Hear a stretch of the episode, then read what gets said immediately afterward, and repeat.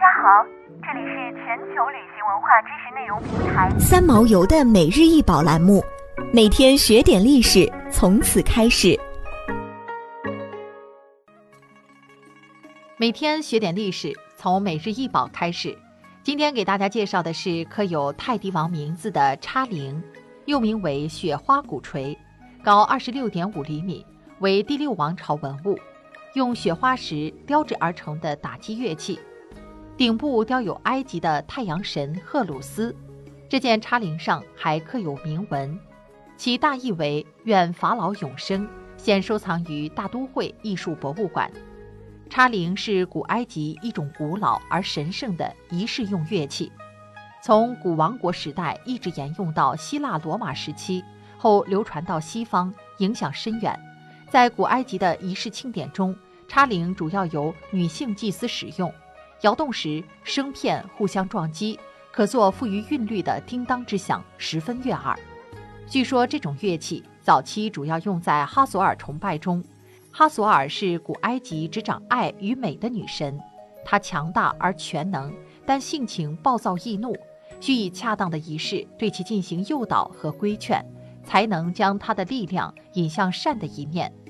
而哈索尔本身是一只聘牛，思乐舞。好琼音，尤喜风吹沙草沙沙作响之声。埃及人为投其所好，创造了为哈索尔采纸沙草的仪式，将采来的沙草捆成树，摇晃发声，作为奉献，来召唤并安抚女神。叉铃最初可能就是为了模仿沙草之音而发明的乐器，以乐音熄灭神的怒火，给人以保护和力量。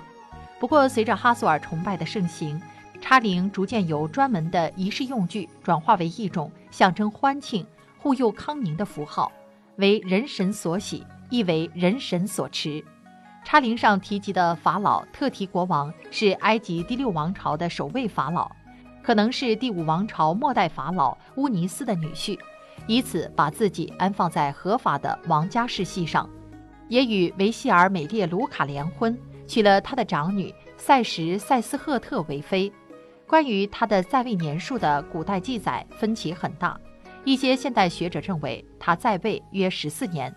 法老在位期间，当时的高官开始建造可媲美法老的墓地，这也代表财富从中央宫廷转移至官员们。这种缓慢的转移过程，或许就是最终引致古王国时期结束。特提国王死于一场动机不明的谋杀，